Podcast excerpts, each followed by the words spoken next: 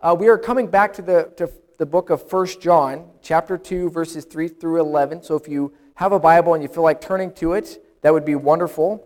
Um, and as you turn, I want to tell you about uh, this name I came across uh, this last week in my studies after I turn this thing on. Okay, has anybody ever seen this man or heard of this man's name? Is Ferdinand Demara. Nobody's acquainted with this name? Well, I think you might be interested in him once I share with you uh, what I want to share with you. They actually made a book and a movie about his life, um, and it, it, became pretty famous. Uh, but before all that happened, he started out as a normal kid. He went to school, but some, somehow during college years, he decided he was done with that. And so he, he ditched high school, never graduated, and he joined some monks. And he lived with them for a while. I'm not sure what happened, but then he decided he was going to join the army. And then he joined the Navy. And he went AWOL from both of those, meaning he somehow got away from them without them even really noticing. And from that, that point on, I think his life gets really exciting. Um, he started taking on different aliases, and he started posing as a lot of different things. One thing he posed as was a college instructor. That's pretty good for a guy who never graduated high school, right? To be able to pose as a college instructor. He was a prison warden. And these are all things that he's just taking on this personality and this name, and he's trying to be these things, and he's succeeding. He was a law student, which getting into a law school is not an easy thing to do, especially for somebody who hasn't graduated. Um, he did a bunch of other things that I'm not going to try to list, but his most famous masquerade that he ever pulled off was he was a naval surgeon during the Korean War. Was, he, was, he was on a uh, destroyer, I think, for, uh, for the Royal Canadian Navy. And there he performed several surgical procedures. And the most famous one that he did was he operated on a guy who had a bullet near his heart. And he was able to look at a textbook and he was able to go through all the steps and pull this, this bullet out of this, this guy's chest uh, near his heart. Well, due to that, he became pretty famous. And eventually he was found out to be what the book and the movie are both called the Great Imposter. I, I, thought about looking it up. I tried YouTubing to see if it would come up, and it didn't really, I didn't look real hard, but it sounds like a, an exciting book, an exciting movie to, to look at. So he is an imposter. What is an imposter?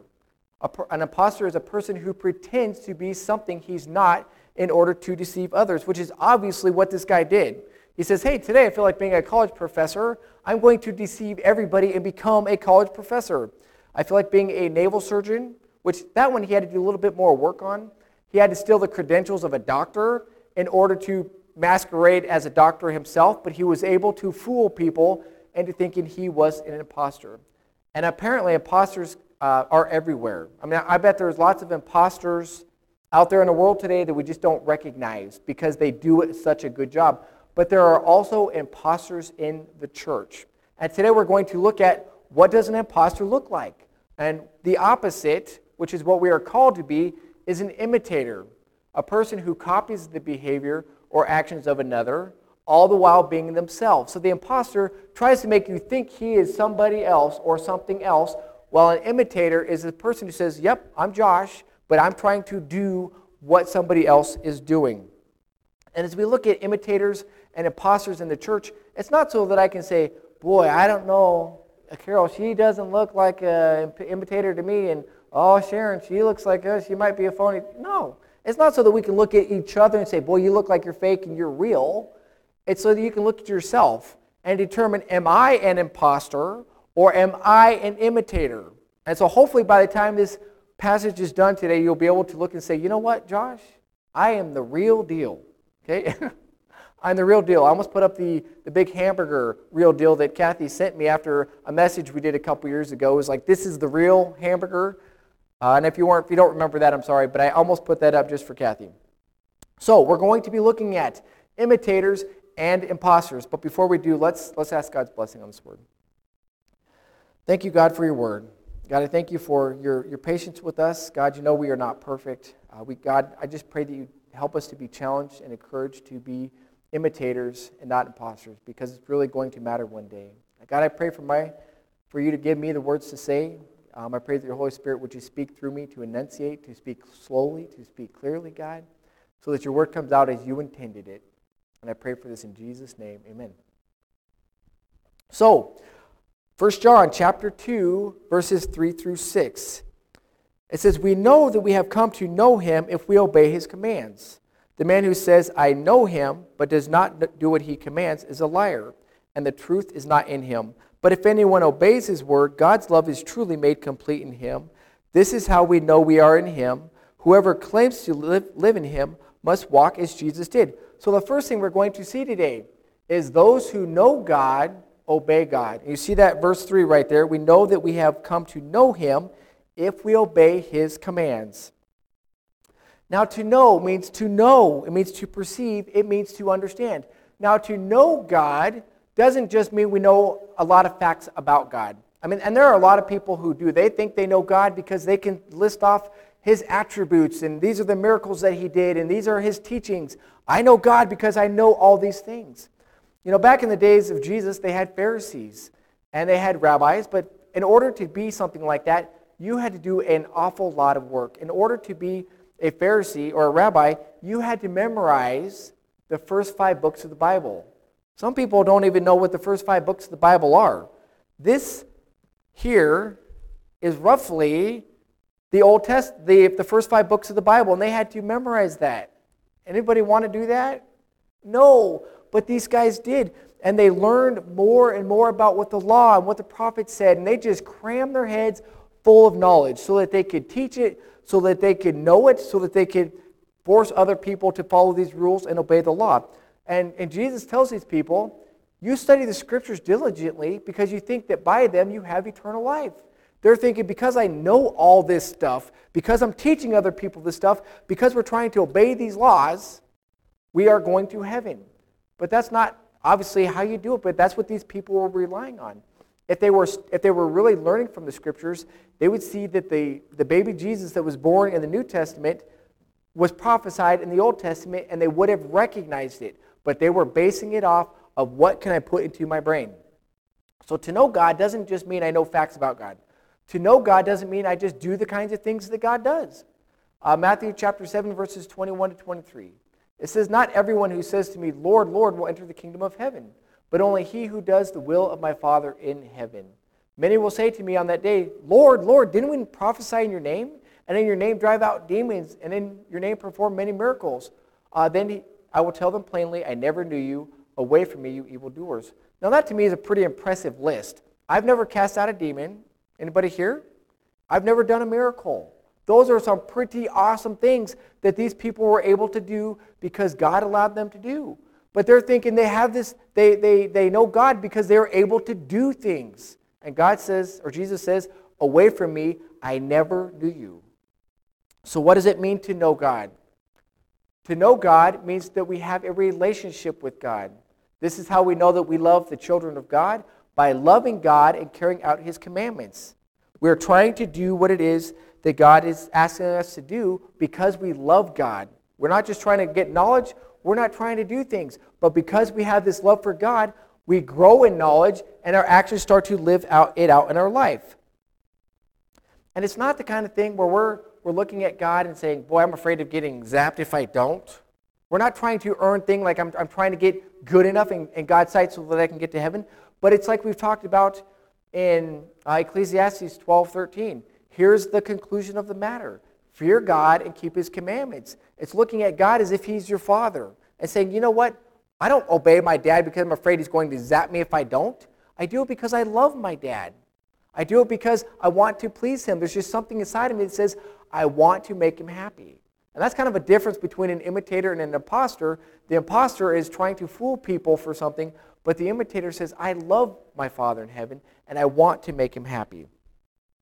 Not everybody feels the same way. In churches today, all around the world, there are people who are imposters and there are people who are imitators. Again, an impostor is a person who pretends to be someone else in order to deceive other people. Verse 4 says, The man who says, I know him, but does not do what he says, uh, what he commands, is a liar, and the truth is not in him. Ferdinand tried to deceive people, right? He knew that if he walked up to a college and said, Hey, my name is Ferdinand Demara and I'd like to teach in your school, they wouldn't let him. There's no way they would let him operate on somebody just because he says, Hey, that looks like fun. I bet, I bet these hands are skilled. I bet I can read a book and I bet I can do this. They're not going to let him operate, right? Colleges or Caleb is going to college.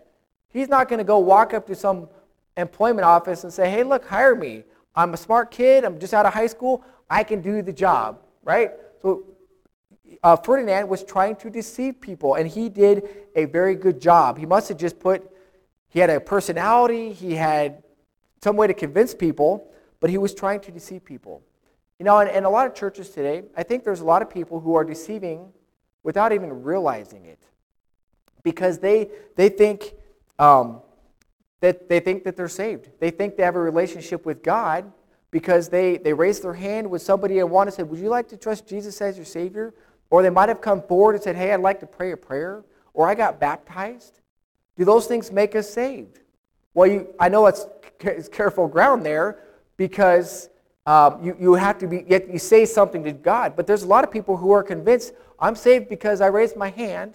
I'm saved because I said these magic words. I'm saved because I was baptized. Those are things that do not save you. By, by saying, uh, by filling my head with knowledge, by doing things, doesn't make me saved.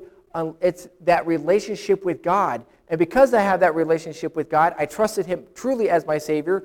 I will learn to do the things He wants me to do, and I will do those things that He wants me to do. But it's not the things that we do that give us salvation, it's that trust and that faith in Jesus alone for salvation. And the person who says, I know God, but doesn't do what he commands, he is a liar. He's being deceitful. He's not telling the truth. He might be fooling you. He might be fooling me. He's fooling himself, but he's not fooling God. And when, when it comes time to, uh, when, we, when that person dies and they get to heaven, it's not going to matter how many other people thought this guy was saved. It's going to matter what God thinks because, like in Matthew, it says, Away from me, I never knew you. I can think, you can think that I'm saved. I can think that you're saved. I don't really know. And that's not the point. God knows and you know, and that's, that's the important thing in making sure that we uh, truly know God. So there are imposters, people who are pretending. Sometimes they're on purposely trying to deceive other people, and sometimes they're accidentally deceiving other people. But there are also imitators. An imitator is a person who copies the behavior of another. It says, But if anyone obeys his word, God's love is truly made complete in him. This is how we know we are in him. Whoever claims to live in him must walk as Jesus did. Now, there's a country song that you all know if you like country music. I'm not going to sing it for you, but I just want to talk about it for a minute. Uh, and it's called Watching You. Uh, there's a little boy and his dad that are driving down the road, and all of a sudden, the, re- the green light turns red. And then this, this little kid, they, they slam on the brakes, and this little kid's drink goes all over his lap. He loses his french fries. And what does my four year old say? A four letter word. And I was concerned. And he says, Where did you learn that?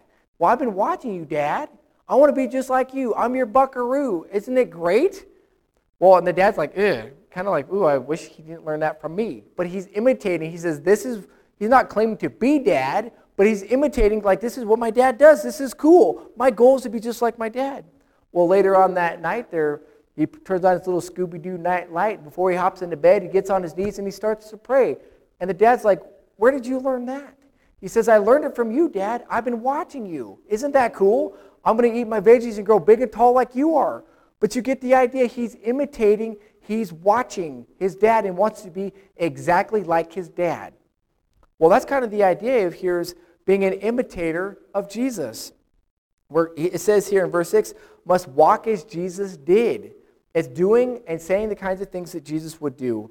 Uh, your version might say abide as, as opposed to walk. It means to remain, to dwell, to continue, to endure. You get this idea this is a continuous walking motion that we were supposed to be doing if we're going to imitate Jesus. That means we need to love as Jesus loved. You know, Jesus gave up his life for his friends, which most, hopefully you never have to physically give up your life for somebody, but you might have to sacrifice doing what you want in order to be with somebody, in order to help somebody. Uh, to care as Jesus cared, Jesus cared about the tax collectors and the sinners, all the dirty people, all the people that all the Pharisees says, I'm getting, what, why is he hanging out with those people?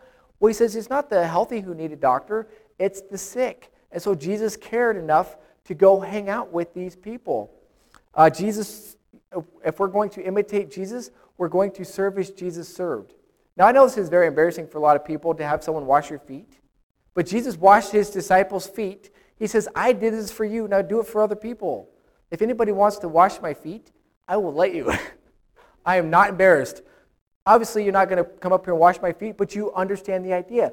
Willing to do the lowest thing for somebody else is what Jesus did. And if I'm going to imitate Jesus, I'm going to be willing to do that for somebody else. And when we do that, it says that God's love is made complete, it's made perfect, it's finished, it's fulfilled. Now, God already did his part. God demonstrates, already demonstrated his love for us. While we were still sinners, Christ died for us. He already showed us that he loved us. Now, what is our job? Or what is our opportunity now?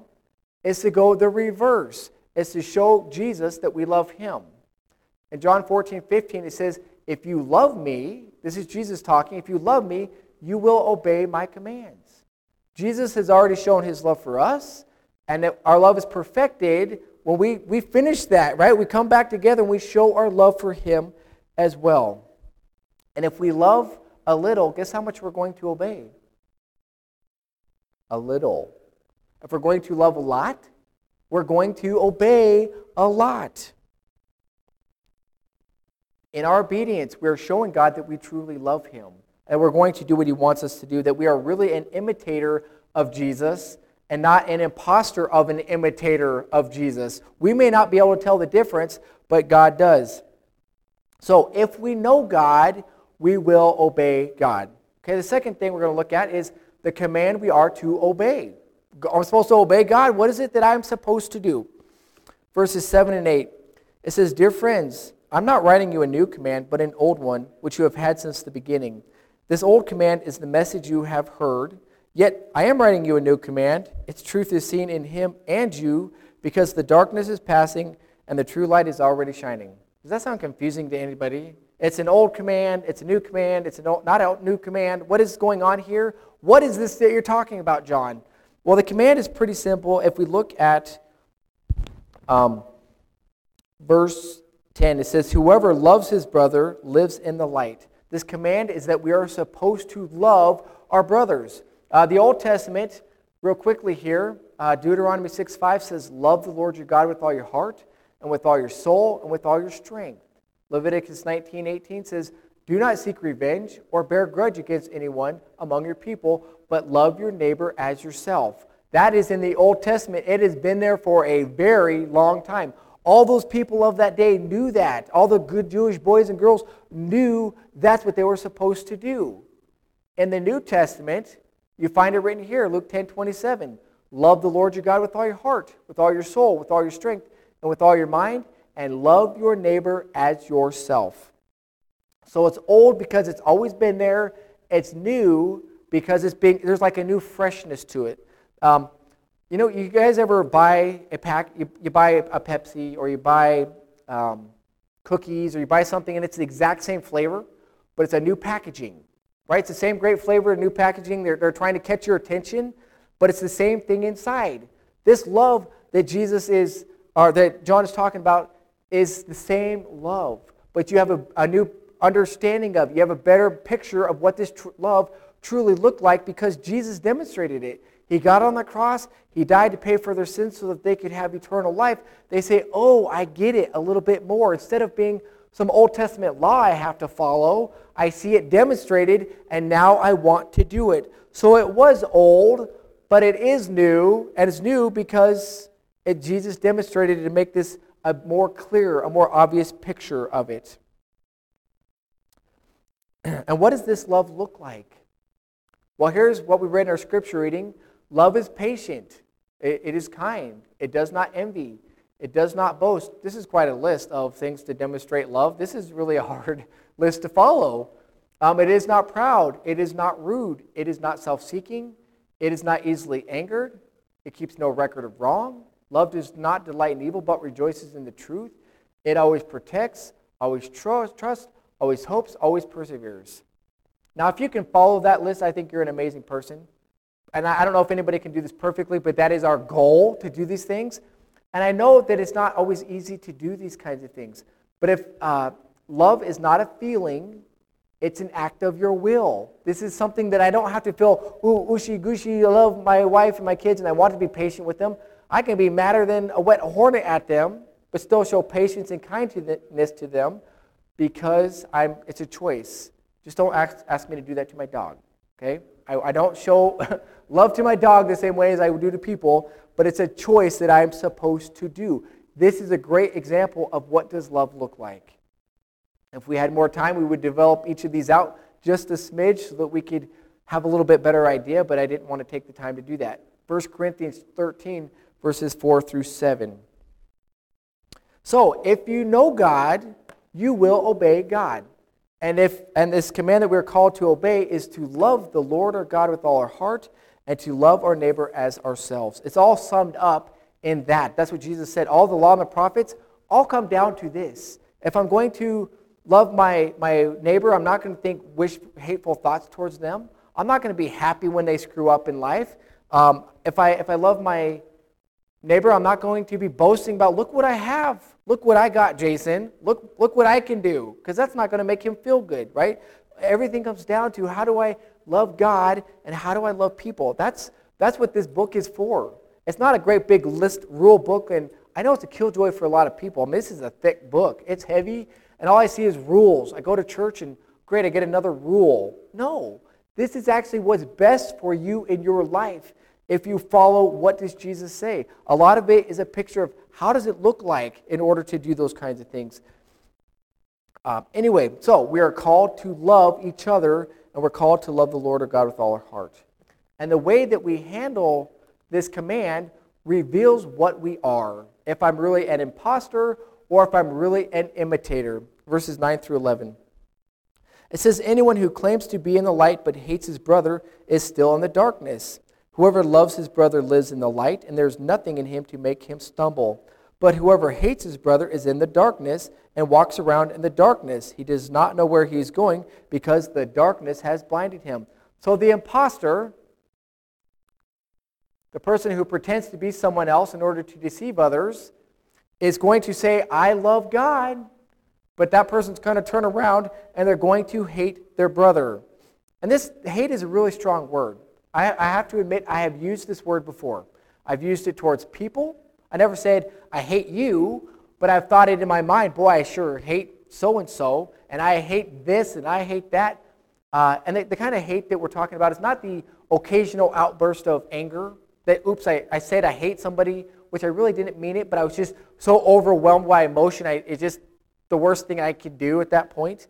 But this is, uh, it's not an occasional one, uh, attitude, but it's a, or it's not an occasional outburst of anger, but it's more of an attitude that becomes a habit where every time I see somebody, every time I think about somebody, my blood, my blood boils. And I, all I can think is negative and hateful things towards that person. That's, that's the kind of hate that we got to be really, really careful about because if we say that we hate God or that we, that we love God and we hate other people, uh, that we are we're deceiving ourselves. The Bible has a lot to say about hate, and some of it comes from we have three from 1 John here. Uh, the first one is 1 John 3.15. Anyone who hates a brother or sister is a murderer. If I hate Caleb, because he's, I'm not going to have many, many more days to, to point out his name, and I, I hate him, uh, God sees that as murder. That's a pretty big crime that God's going to look at me at. If all I can do is think hateful and mean and wishing he was dead and all these sort of terrible thoughts, God's going to look at me as if I killed him. Obviously, I'm not going to get a death sentence. He would not even know unless I just told him, which actually I really like Caleb, but nobody would know if, if it didn't come out in my actions. But if I hate somebody, God considers it murder. 1 John 4 20 says, Whoever claims to love God yet hates a brother or sister is a liar. You're lying if you say, I love God, but you hate somebody else. Because if you can't love your brother or sister that you can see, how can you love God whom you cannot see?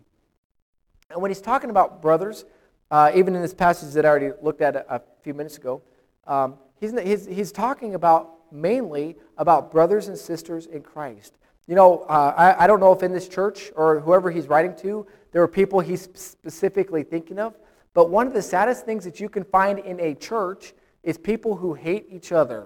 I, won't, I can't stand that person. I don't like that person. I'm not going to be around that person. Why? What did they ever do to you? I realize it's not always easy to forgive, but if you, you stop and think, what did God forgive me of?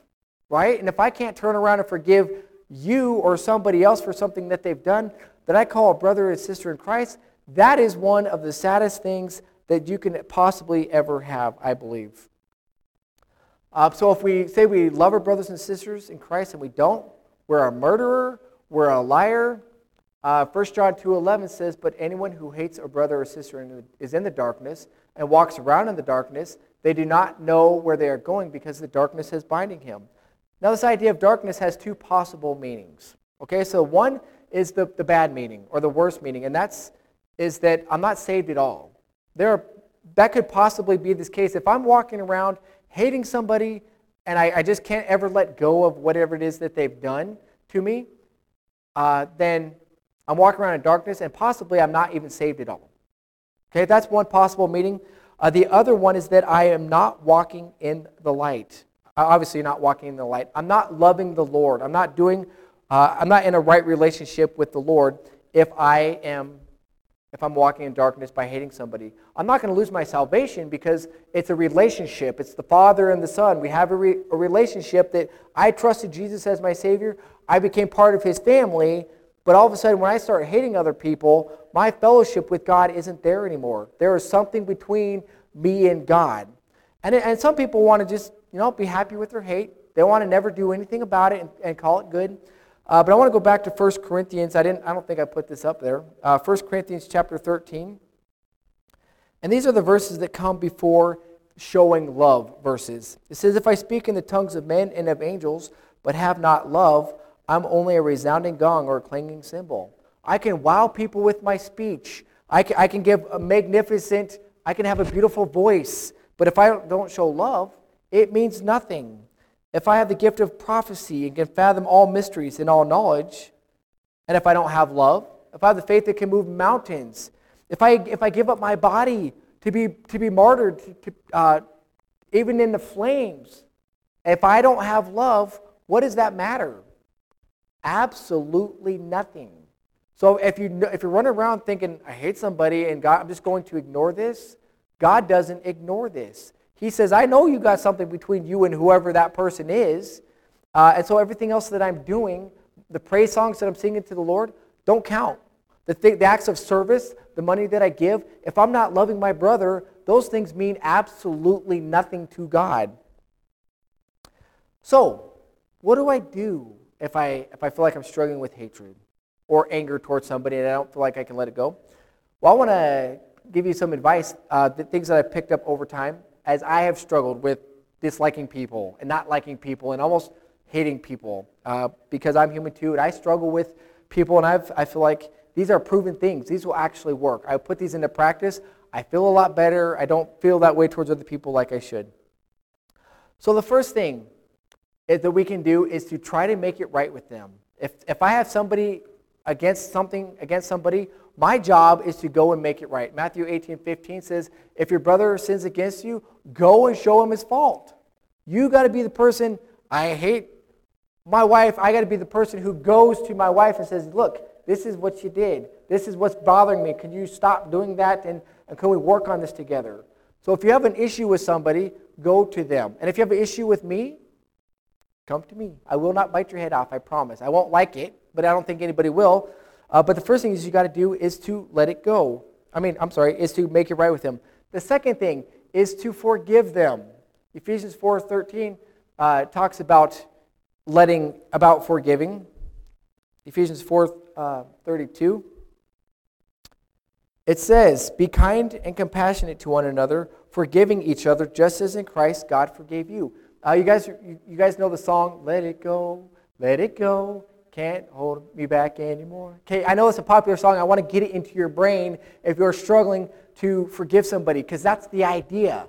Yes, I still have this frustration, but I'm going to let it go. I'm not going to dwell on this anymore. And I have had to do that. Uh, we talked about forgiveness a couple weeks ago. It was the same word that the fishermen used when they, or that was used of the fishermen. They, they, when they let their nets go, they didn't drag them with them. They let them go. That's the same with the forgiveness. Is I'm just not going to dwell on it anymore. When I see that person, I'm not going to think about those things. I'm just going to say, "Yep, that happened. God forgave me. I'm going to forgive them." Another thing you can do is to pray for them. Ooh, that's a tough one. I hate this person and you want me to pray for them? But it's true. Matthew 5, verses 43 to 45. It says, You have heard that it was said, Love your neighbor and hate your enemy. But I tell you, love your enemies and pray for those who persecute you, that you may be sons of your Father in heaven. People are getting persecuted for their faith. And Jesus is saying, Hey, you pray for those people.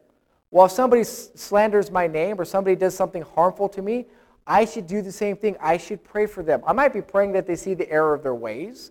I might be praying that they stop doing what they're doing, but I can be praying that God would bless them. And when you're praying for somebody else, you see them in a different light than you saw before. Instead of just dwelling on how much they annoy me, if I start asking God to bless them, I see them differently. So start to pray for them. Try to make it right with them, forgive them, pray for them, and encourage them. Romans chapter, this is really tough, isn't this? You're just I just made your life a whole lot harder if you're dealing with hate uh, with somebody, but this is what we're called to do. Romans 12, 14. It says, Bless those who persecute you, bless and do not curse. Yeah, bless and do not curse. Uh, Paul was telling them, someone's persecuting you, you're supposed to turn around and bless them. You know, a lot of times the person who hates is, in the, is the person who suffers the most.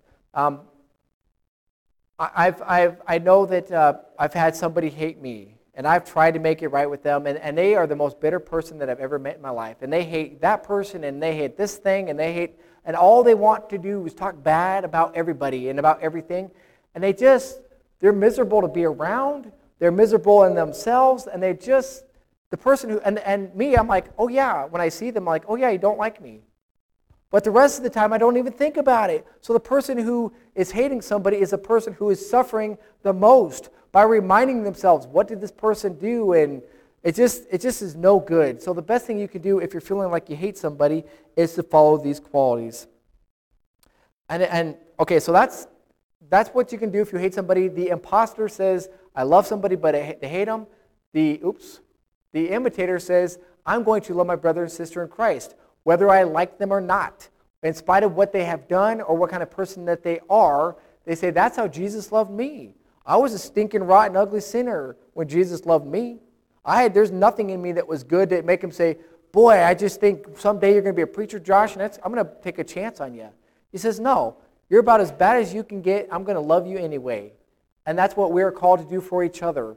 In spite of what the person has done to us, in spite of what they've done to each other, we're supposed to imitate uh, God's love for us as we, as we try to show that to other people. So back to Ferdinand. He was an impostor. He fooled a lot of people, and he did a good job. And you know what? Some people would even appreciate it. You know, the guy with a bullet in his heart or near his heart probably appreciated that this guy was willing to do it. I don't know if there was not another doctor around or not, but he did a good job. But did that make him a surgeon? No. He was imposter. He was being an imposter. He was doing the kinds of things that a sur- uh, surgeon did, but he was not a surgeon. You can, you can fool lots of people in this life by posing as something that you're really not. Uh, but when it comes, and it may not matter, but when it comes to your relationship with God, you can be an imposter. Uh, and it does matter because God knows whether you're, you're really genuine or whether you're, you're not. The, the knowledge that we have that the things that we do are not to try to earn favor with God, not to try to please God, not to try to have a relationship with God until we have put our faith in Jesus alone for salvation. Then I'm going to want to know what God's word says. Then I'm going to try to do what God is asking me to do. So if you're sitting there and thinking, I'm an imitator, Josh, um, I could have told you that and walked out the door right off the bat. Good. I'm glad. I hope everybody's an imitator. Keep it up. Become more like Jesus I mean, make it, Jesus is always showing his love. Get more and more loving Jesus and become more like him every day. If you're an imposter, it's time to quit being an imposter. You might have fooled a lot of people for a long time, but you haven't fooled God. So um, I just, I'm just going to give whoever's watching the opportunity to pray and say, you know what, God, I've been an imposter. I don't want to be an imposter any longer. I want to be an imitator and genuinely follow you, trusting you as my Savior. And so I'm just going to close with prayer, uh, and then we'll, we'll sing our closing song. Dear God, um, I've been an imposter. I've been someone who's trying to play the part and look the part. Um, and I, I just want to quit faking it, God. You, I know you look at me and see me for what I really am. And God, I want to be an imitator of you now. I want to love you uh, as the real deal. I want to obey you because you did such great things for me, and I want to, um, to love you back. Please, God, save me from the punishment that I deserve for my sins. I'm trusting you to be my Savior and to give me eternal life. And help me, God, to live for you from now on, because it's not easy always to do the right thing, God. And God, I just I thank you for this church. I thank you for everybody who's here. And I pray that you'd help us all to be imitators of you and to imitate you more and more so that people can't tell the difference between us and you. Uh, so there's not a big change when we get to heaven, God. There's just a one little tweak you got to make when we finally get to see you face to face. And I pray this in Jesus' name.